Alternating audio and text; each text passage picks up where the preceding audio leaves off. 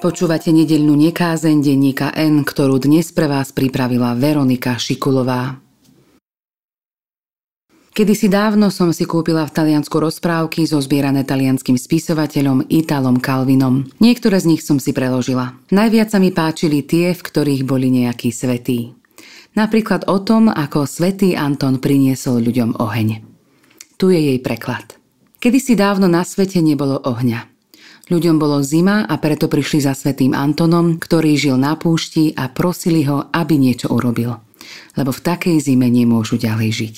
Svetý Anton sa nad nimi zľutoval a pretože oheň bol iba v pekle, rozhodol sa ísť do pekla a priniesť ho. Skôr ako sa svätý Anton stal svetým, bol pastierom svíň. Jedno prasiatko z jeho stáda sa od neho nevedelo odlúčiť a stále za ním chodilo. A tak sa svätý Anton objavil pred bránami pekla s prasiatkom a pútnickou palicou a zaklopal. Otvorte mi, je mi zima, chcem sa zohriať. A čerti, keď zbadali, že za dverami nestojí hriešnik, ale svetý, odpovedali. Nie, nie, nepoznáme ťa, neotvoríme. Otvorte mi, je mi zima. Naliehal svätý Anton a prasiatko krochkalo pri dverách. To prasa pustíme dnu, ale teba nie povedali čerti a odchýlili dvere tak, aby akurát prasa mohlo vojsť Prasa svätého Antona vošlo do pekla a začalo tam hrabať, behať hore-dole a všade narobilo zmetky. A čerti museli behať za ním, zbierať uhlíky, zdvíhať trojzubce, ktoré pozhadzovalo a dávať na miesto vidly či mučidlá. Nechýbalo veľa, ale nepodarilo sa im prasa chytiť ani vyhnať. Nakoniec sa obrátili na svetého, ktorý zostal za dverami. To tvoje prekliaté prasa nám tu prevráti všetko hore nohami. Poď si ho zobrať. Svetý Anton vošiel do pekla, dotkol sa prasaťa svojou palicou a ono sa hneď upokojilo. Keď som už tu, povedal svätý Anton, nechajte ma trochu zohriať a sadol si na mech s uhlím rovno do cesty a natiahol ruky k ohňu. Občas okolo neho prebehol čert, ktorý šiel povedať Luciferovi o nejakej duši, ktorú priviedol k hriechu. A svätý Anton uštedril každému z nich palicou jednu po chrbte. Takéto žarty sa nám nepáčia, vraveli čerti. Polož tú palicu. Svetý Anton položil palicu špicom k zemi, oprel si ju o seba a prvý čert, ktorý šiel okolo a kričal Lucifer, ďalšia duša istá, sa podkol a spadol tvárou k zemi. Stačí, tou palicou nás zničíš, povedali čerti. Tak ti ju spálime. Schmatli ju a strčili jej koniec do plameňov.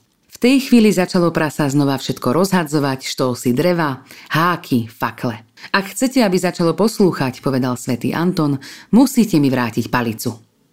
Vrátili mu ju a prasa okamžite začalo poslúchať. Ale palica však bola z dreva a jeden žeravý uhlík sa dostal dnu a rozhorel sa v nej. Hoci navonok nebolo nič vidno tak čerti nezbadali, že svätý Anton má v palici oheň. A svätý Anton, potom čo takto palicou čertom kázal, si vzal prasiatko a palicu a vydal sa na cestu. Čerti si z úľavou vydýchli. Len čo vyšiel na svetlo Božie, zodvihol palicu s horiacim špicom, roztočil ju a ako z nej lietali iskričky, tak ich svetil a spieval. Hrej oheň svieť pre celý svet. Vtedy ľudia s veľkou radosťou prijali na zemi oheň a svätý Anton sa vrátil meditovať na púšť. Koniec. Mnohí sme sklamaní, že zákon o partnerskom spolužití tento týždeň v Národnej rade nenašiel dostatočnú podporu a tak aj akokoľvek ústretové vyhlásenia niektorých poslancov pôsobia iba ako prázdne gestá. V centre Bratislavy na Zámodskej ulici zomerli dvaja mladí chlapci. Je trochu smutné, že slovenskí poslanci nepochopili, že zákony, o ktorých je reč, sa týkajú nás všetkých. Oheň sa však rozhorel, akokoľvek ho zatiaľ nevidno. Slovensko neohrozuje láska, ani inakosť, iná farba pleti či vierovýznanie. Slovensko ohrozuje nevzdelanosť a hrubosť. A nejde nám to ani so zelenou, ani s dúhou. Onedlho bude takýto zákon všade v Európe samozrejmosťou a naše deti a vnúci budú nad nami krútiť hlavami. Uhlíky tlejú, Neuházme ten oheň, akokoľvek je pekelný.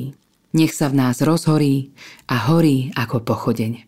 Počúvali ste nedeľnú nekázeň denníka N, ktorú pre vás pripravila Veronika Šikulová.